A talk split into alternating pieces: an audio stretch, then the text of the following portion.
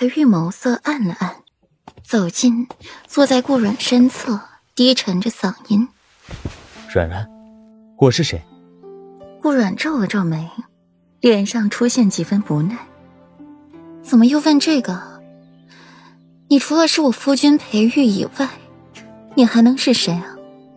顾阮看不见裴玉，便一直低着头，对他这个无厘头的问题感到莫名其妙。记得就好。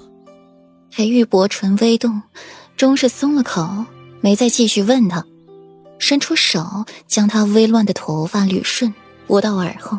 顾阮凭着感觉去抱住裴玉，手环上了裴玉精瘦的腰身，脸埋在了裴玉的胸口，声音带上了一丝哽咽：“裴玉，我看不见了，你不怕吗？”顾阮的脸深深的埋在裴玉怀里，是在问裴玉，也是在问自己：看不见了，怕吗？顾阮是怕的，他没有左长安看起来那么平静，他眼睛看不见了，他怕，怕的要死，每夜都睡不安稳，时时刻刻的警惕着四周。晚上睡觉时，手里要拿着那只匕首。外面还有丫鬟守夜，就连裴玉睡在自己身边，他也怕。他的世界就是灰暗的。从他睁开眼睛的那一刻起，他看不见东西。无数的恐慌涌进他心里、身体里，偏他还得装作一副安然自若的模样。裴玉眸子泛起了一丝心疼，把顾阮轻柔的抱在怀里。手掌附上了顾阮的背，轻轻的拍着，安慰着。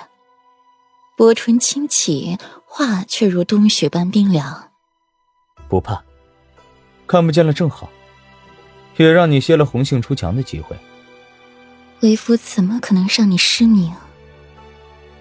裴玉，你都什么时候了，你还有心情提这个？顾阮手拧了一下裴玉腰间的软肉。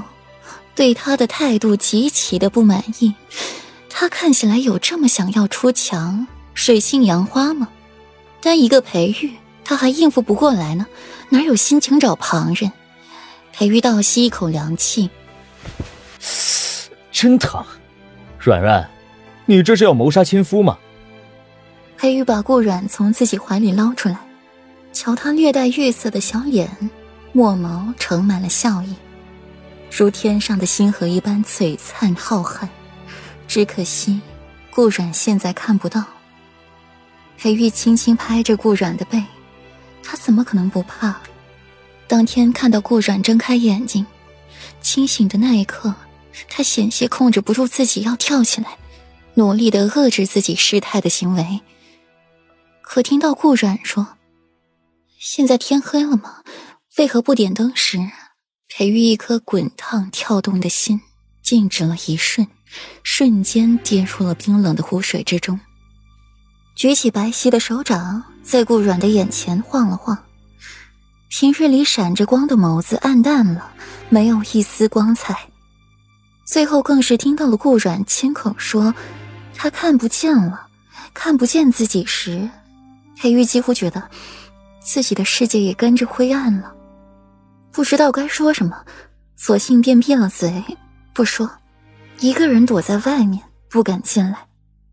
直到左长安出去的时候，自己旁敲侧击的问了一下顾阮的情绪，得知很平静，没有异样，自己才安了心。又在外面踌躇半刻，才掀开了帘子进去。听到顾阮问自己怕不怕的时候，他想说，他怕极了。他怕顾阮怨他，怕顾阮恨他，怕顾阮想离开自己，却更怕顾阮不记得自己。只能给自己安慰，只是暂时失明而已。他怨，他恨，说明他心里也有自己存在。夫君，我好像看上你了。顾阮闭着眼睛，没有睡着，左右看不见。闭着眼睛可比睁着要舒服多了。